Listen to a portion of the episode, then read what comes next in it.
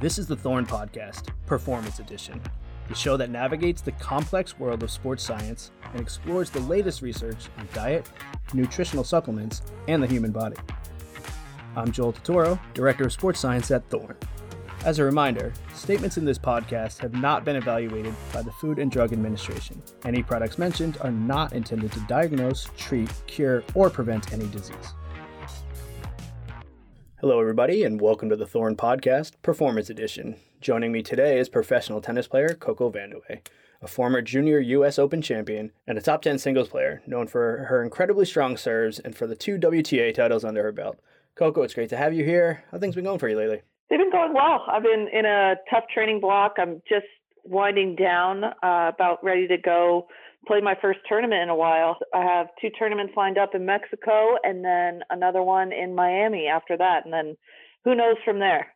Right. Yeah, it's been a very, very open year. So uh, excited to have you on. Excited to talk to you. We, are going to cover a couple topics about performance and just kind of get a little bit. I, I kind of want to start you know, with a little bit of a background for those of our listeners who don't know you, you come from a pretty famously athletic family. How did that kind of shape your competitive nature, and what was your path uh, to pick tennis as your sport of choice? Well, I never really knew anything else but being competitive. Everything was competitive in my household, and everyone thought they were the best at every everything that there was to be the best at and it was really fun enjoyable little games even card games are super competitive and my household and when we all get together with the extended family it gets even more so. The spoons games get a little wild which is a card game we all play and i've always enjoyed growing up in a competitive family. And i fell into tennis actually because my mother fell in love with tennis when she was done with her own athletic career um, was in new york and playing for fun and i refused to play tennis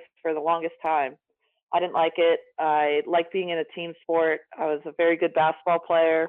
And she knew the only way to get me into tennis was to put my older brother, he's a year and a half older, Bo, and I would naturally just follow him being the annoying kid sister. And that's how I ended up in tennis.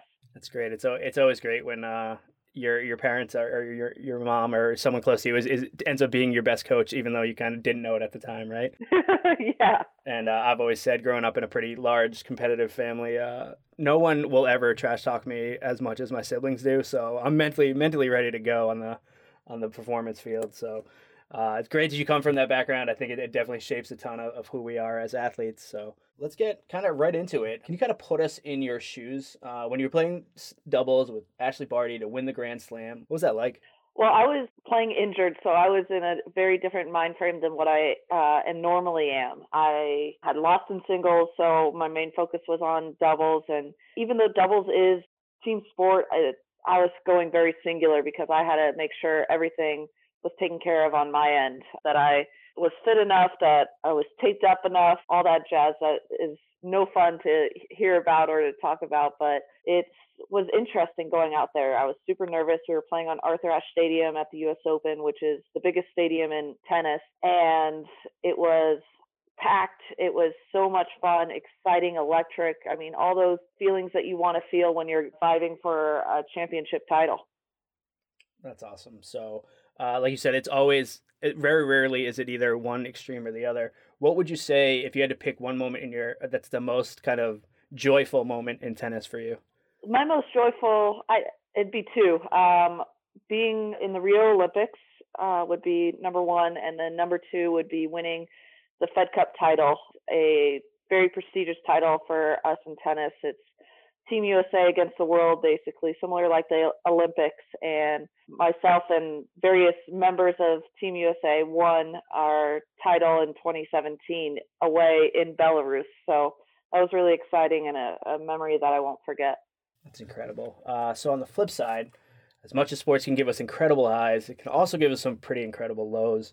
What was it like for you, kind of the moment you knew you hurt your ankle and kind of take us inside your head and put us in that moment and, and what is that like what's your response right in that moment it was it was pretty shock and awe um, i knew i hurt my ankle at wimbledon in 2018 i did it in match and i tried to see if i could get through but i i lost in three sets and i took off my shoes and I saw how big my ankle was and I thought, "Oh no, I'm in bigger trouble than what I thought." Adrenaline can do a lot of things for you.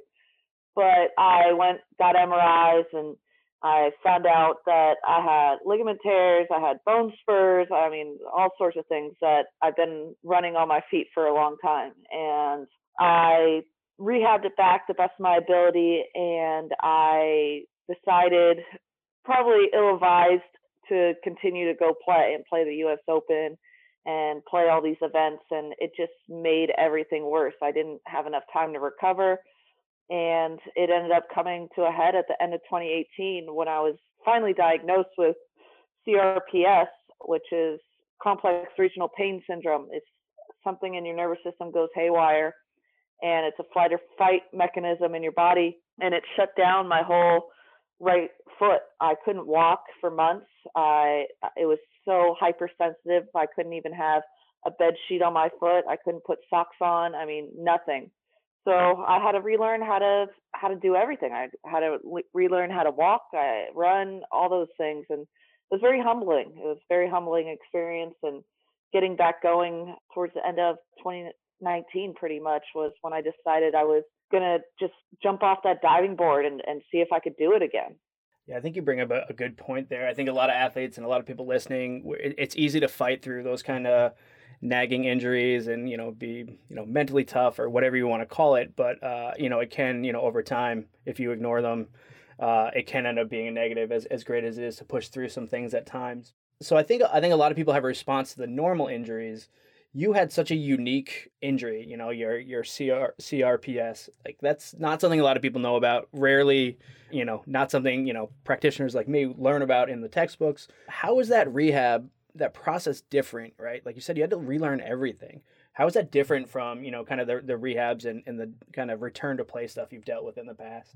Yeah, it's it was strange. I mean, it not like you said, not many people know about it. I had never heard of of such a thing. It's very rare. It took lots of physicians looking at me, orthos. I mean, everyone was was looking at it like I have no idea. Maybe it's an infection. Maybe it, I mean I was getting all sorts of things. It actually was a doctor that was about to retire. He's like, yeah, I mean they taught us this. This is what I think it is. Go to Stanford. Go see the specialist of CRPS, Dr. Tawfik, and so I flew up to San Francisco, went to Stanford, and she's like, yeah, I mean this is what you have. It's it's rare, and we're seeing it more and more in female athletes and the therapy for it was long and tedious. I mean, it's a lot of mirror therapy where I'm looking in the mirror and it tricks your brain that it flip flops and I'm trying to move my toes and I'm trying to move my left foot and my brain thinks it's your right foot that's actually injured because you're looking in the mirror and that's the way it looks.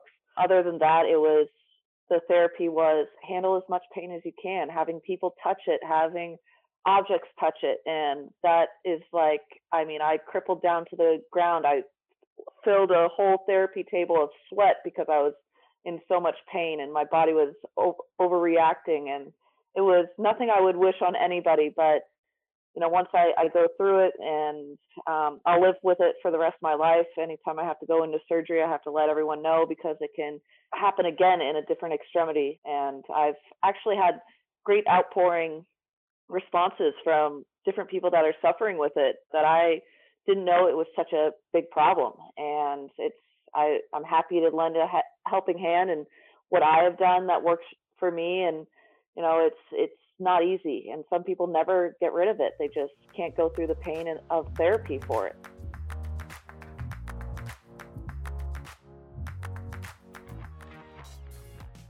I think you bring up a, a great point. I think it, it, one of the toughest things is t- kind of twofold there. That that journey to where you know something's happening to you and nobody can tell you what's going on. It's one of the most frustrating things. And and then, like you said, finding out other people have dealt with this, you know, as rare as it is, I think that it's awesome that you're kind of out there and letting people know, um, you know, this is something I've overcome.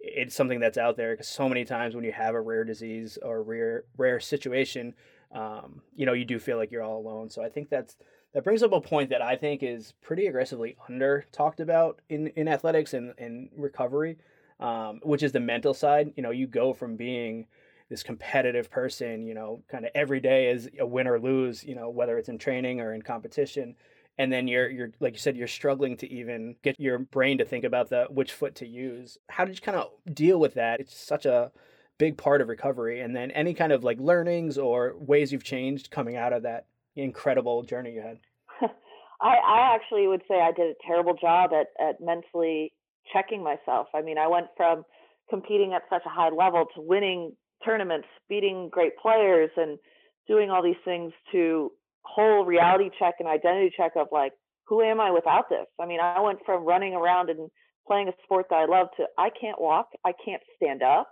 I can't do anything. I I need help 24/7.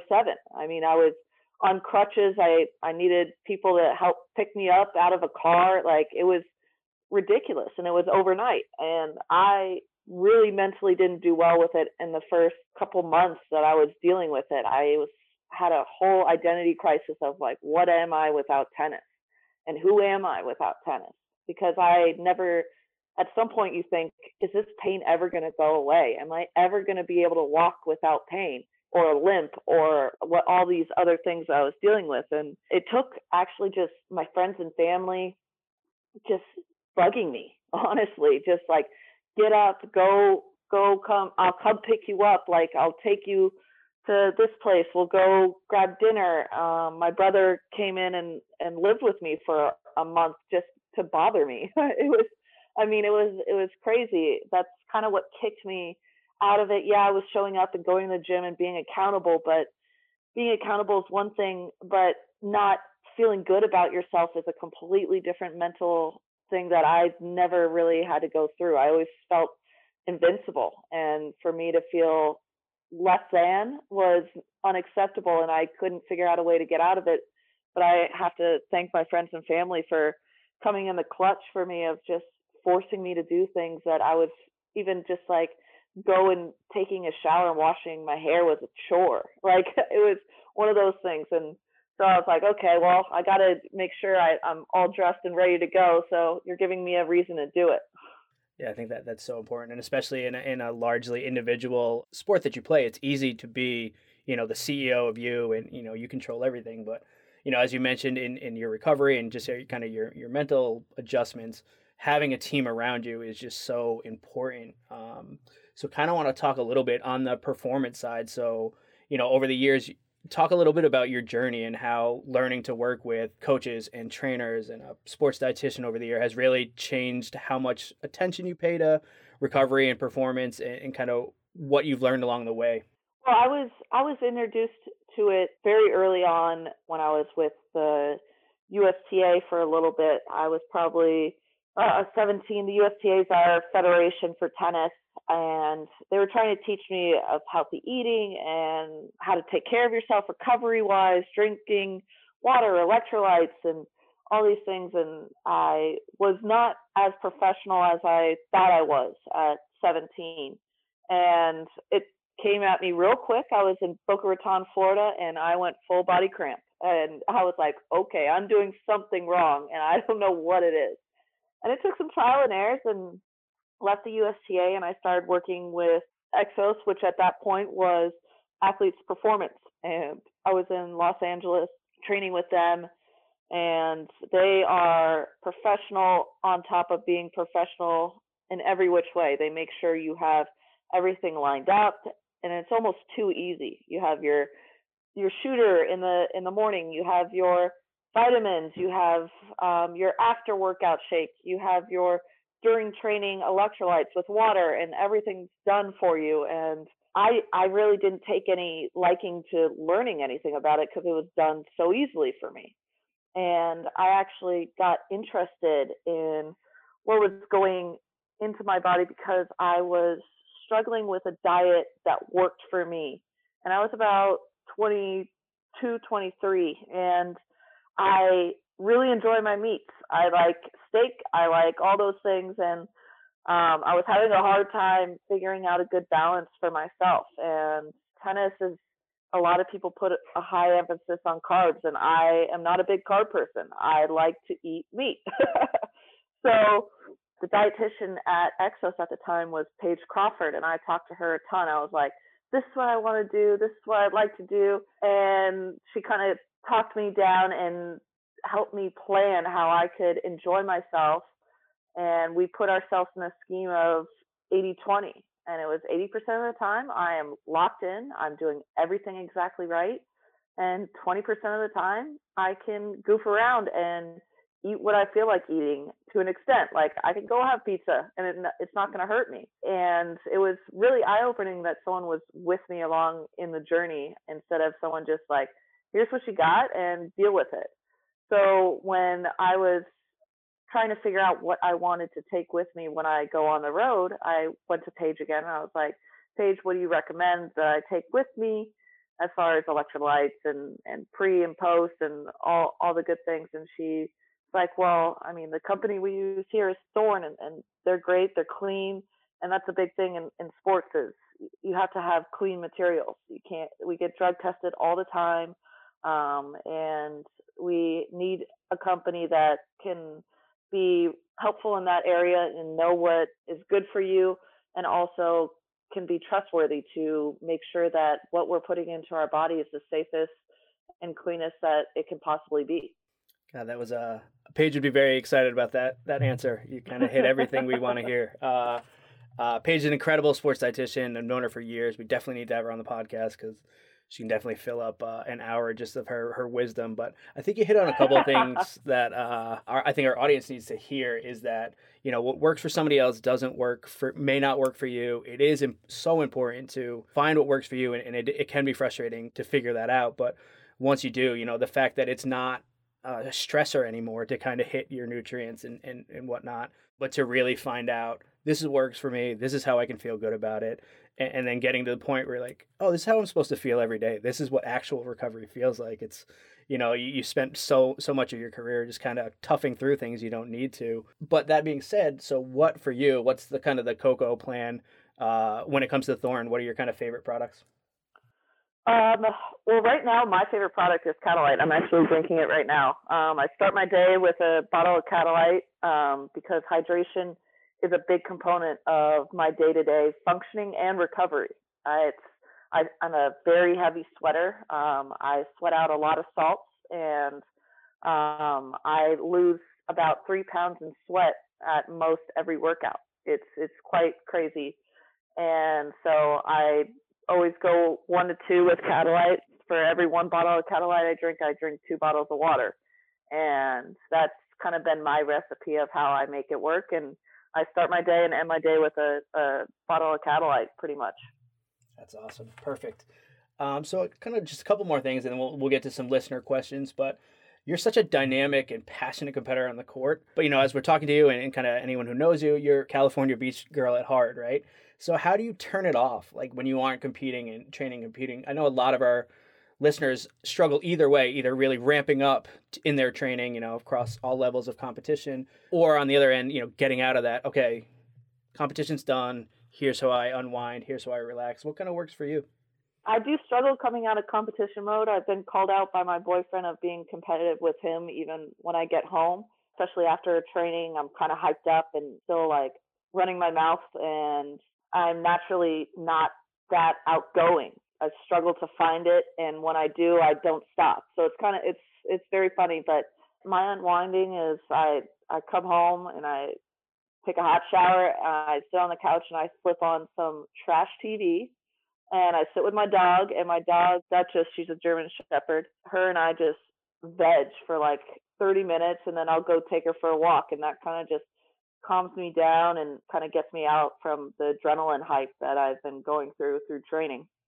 That's awesome. Yeah, I saw uh, recently you had uh, tweeted out about uh, you know National Pizza Day, and you know as a sports dietitian, there's nothing better than that we love to see somebody embracing that that twenty percent uh, and really living their life, you know, while taking care of everything else they need to. Um, I know a lot of times we have athletes that it's more like ninety eight too, you know, when they give themselves a tiny little bit. So it's awesome to see you've got to that place where you know you can have fun, you know you can enjoy what you need to enjoy while still taking care of everything you need. So tennis, Coco Vandeweghe, COVID pandemic, injuries, all that's in the past. Kind of we're looking forward to 2021. What does that look like for you? 2021 is getting back playing. Um, I am so pumped to get back out there and whatever the tennis world decides that looks like, I'll I'll be as ready as possible. I think 2021 for everyone is just be on your toes and be happy that you know maybe you can end up doing something and achieving some sort of greatness as as you keep moving forward and keeping your head held high. Those are great words for 2021 for sure. Uh, all right, we're going to take a short break here, and when we get back, we're going to get into some questions from our listeners.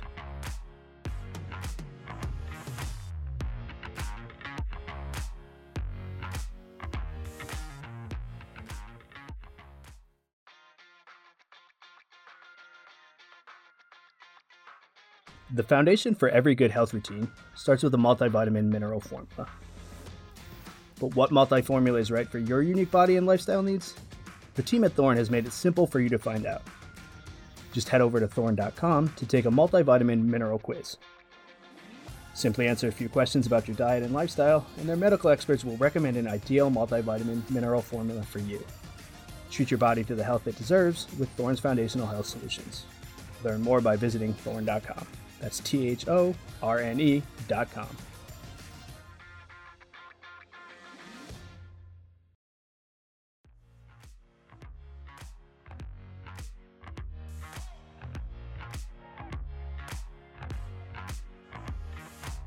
All right, and we're back. Uh, Coco, we're going to get into some questions from our audience. So I think we'll start with one that, that's on everybody's mind. So, uh, how has COVID impacted your performance and your training? Well, I actually was diagnosed with COVID just before Thanksgiving. Thankfully enough, I had mild to no symptoms. I never ran a fever. It felt like a head cold to me. My boyfriend got it a lot worse, but thankfully also got my taste back by Thanksgiving so I could enjoy myself. But actually training and coming back after 14 days of, of quarantining and getting a negative test afterwards, I had to make sure things I didn't know uh, that COVID affected, I had to go make sure it was all okay. I had to go to the hospital and get an EKG and go through a physical to be able to come back. My physician was really concerned because it, COVID affects the heart, and if you go too hard too fast, you can really cause a problem for yourself. But thankfully, I was all good to go, and just it was hard to breathe. Um, I was struggling to get a full breath of air and that's kind of shocking when you're you know used to training. I mean yes you you can be tired and gassed and out of breath but it was i'm going through my dynamic warm up of stretching and jogging down the field and back and i'm out of breath. I am gassed and it's a problem for me to like get a full breath of air. So thankfully that only lasted about a week and a half two weeks and i was able to get my wind back and get my body back into training. And luckily, I had people around me that were very aware of what was going on. So they gave me the right tools to come back and gave me time to kind of relax and find my own stride in it. Yeah, I think that brings up a good point, which kind of leads to our next question. So, um, there is so much behind the scenes that people don't see. You know, they see you, you know, on TV competing, but don't realize how much work goes into stepping on that court. So, our next question asks, kind of, what's your training routine and how much is in the gym or off the court versus on the court kind of technique work? I'm in the gym Monday, Tuesday, Thursday, Friday. I have a regen day on Wednesday, and that consists of massage, foam rolling, ice bath, whole nine yards, and a light cardio, which I can pick is tennis, just hit and giggle, or you know, go for a 20 minute jog, um, something along those lines. But my gym days consist of currently right now of two hours in the gym in the morning. So I'm there from 8:30 to 10:30, pretty much, and then I have therapy straight after that for just little things that you know get tweaked along the way and making sure my foot's all good and my mobility is good. And then I go into tennis practice. And my first tennis practice is an hour and 15, hour 30 max and it's all drilling. It's figuring out maybe what didn't work well in a practice set that I played or what I haven't been executing in you know day to day stuff and just kind of ironing everything out and then later in the afternoon I play a match. I play a practice match. So I try to work whatever I worked on in the morning I try to implement into that practice match and then my day is done. I get to chill out. I find a way to relax. Like I said, I take the dog for a walk and cuddle, cuddle and love her up. There you go. That sounds like it sounds like a great way to transition out of uh, out of a hard day of training. So yeah, we talked about a little bit at the top. You know, coming from a competitive family, how many athletes are in your family? All of them are athletes. Just ask them. I mean, uh, in my in my immediate family, my grandfather played in the NBA. My uncle played in the NBA. My other uncle played pro beach volleyball. My aunt played professional horse polo.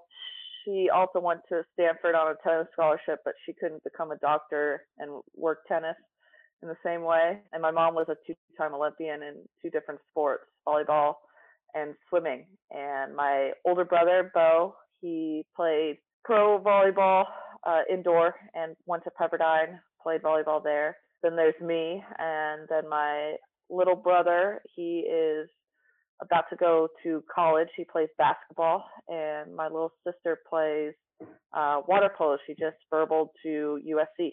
So just casually athletic. I mean, there's nothing else that we. My mom's like, either you go outside and play a sport, or you are inside doing homework. And what kid wants to do homework? So I'm outside. That's an easy choice. So, uh, yeah. you, you, mentioned a little bit that you were a little adverse to tennis uh, growing up. Eventually, as you did kind of go into tennis, uh, who'd you kind of look up to, or anyone you kind of modeled or, or took pieces of the game from? I definitely took a lot of pieces of a lot of different players. My coach was in love with Sampras's serve, so it's that's kind of what it's modeled around. Obviously, it's my own little spin on it. I love Jennifer Capriati and Lindsay Davenport. Um, those were my two favorite players growing up. And as I got older, I I loved watching Kim Clijsters play. She was she was fun to watch, and those would probably be my my role models. And I'm sure I've my game has taken little bits and pieces from all those players. All right. On the flip side, uh, anyone you see kind of coming up, you really respect their game, or you see a little bit of yourself in.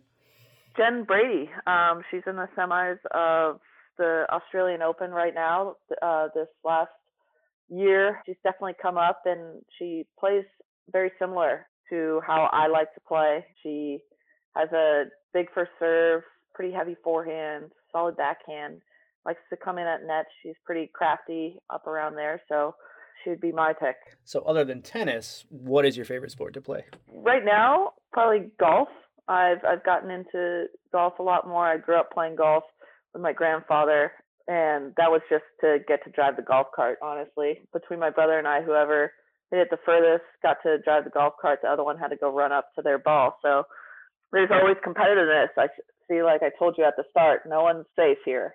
But I, it's an easy way for me to relax and you know it's not too strenuous and I don't have to worry about getting hurt. All right, we have very different uh, experiences golfing. I wouldn't I wouldn't call it relaxing for me at all. uh, so this is our last question. I know we've got uh, some time crunch here. So, what is your secret to victory in doubles, and who's your favorite partner? Secret to victory in doubles would be be a good partner, be a good teammate. Um, I think that's what people don't know how to do in tennis. They only grow up playing tennis. Like you said, it's a singular sport most of the time. And I grew up playing team sports. So being a team player and being like, you know, there's no time clock in tennis. You got forever to come back. It's okay. Like I'm super positive teammate. And that's probably my secret to doubles. You can ask any of my doubles partners. I'm probably one of the most positive people to be around when you're on my side. And my favorite doubles partner, Ash is really fun to play with. Uh, we talk a lot of crap to each other. Shelby Rogers, she's a good friend of mine, and we played a handful of doubles together. We won Fed Cup together in the doubles. We clinched it, and so I'd say those two. That's awesome, and I think that that's just a good life lesson, right? Just just be a positive partner, right? It goes a long way. Yeah, yeah. All right, uh, Coco, we touched a little bit on during this talk about uh, the importance of mental health in athletics and life. You're a supporter of an organization called Headstrong. Can you talk a little bit about that? Yes, Headstrong is an organization that helps PTSD military and their families. And a friend of mine introduced me to this organization, and you can find them on Instagram and Twitter at Headstrong. Um, and they're a great organization. That's awesome. Definitely recommend everyone go check them out. And Coco, where can our listeners find you on social media? You can find me. Uh, there's a Facebook fan page, and I am on Instagram and Twitter at Coco Vandy. You can see me on there doing all sorts of shenanigans or talking crap on Twitter. You know, you gotta gotta keep the timeline moving. all right, that's all the time we have. Coco, thanks for joining us, and that was pro tennis player Coco Vandeweghe. Thanks everyone for listening. Thank you. Thanks for listening to the Thorne Podcast Performance Edition. Make sure to never miss an episode by subscribing to the show on your podcast app of choice. You can also learn more about the topics we discussed by visiting thorne.com and checking out the latest news, videos, and stories on Thorne's Take 5 Daily blog. For this performance edition of the Thorne Podcast, I'm Joel Totoro, reminding everyone to stay active and stay hydrated.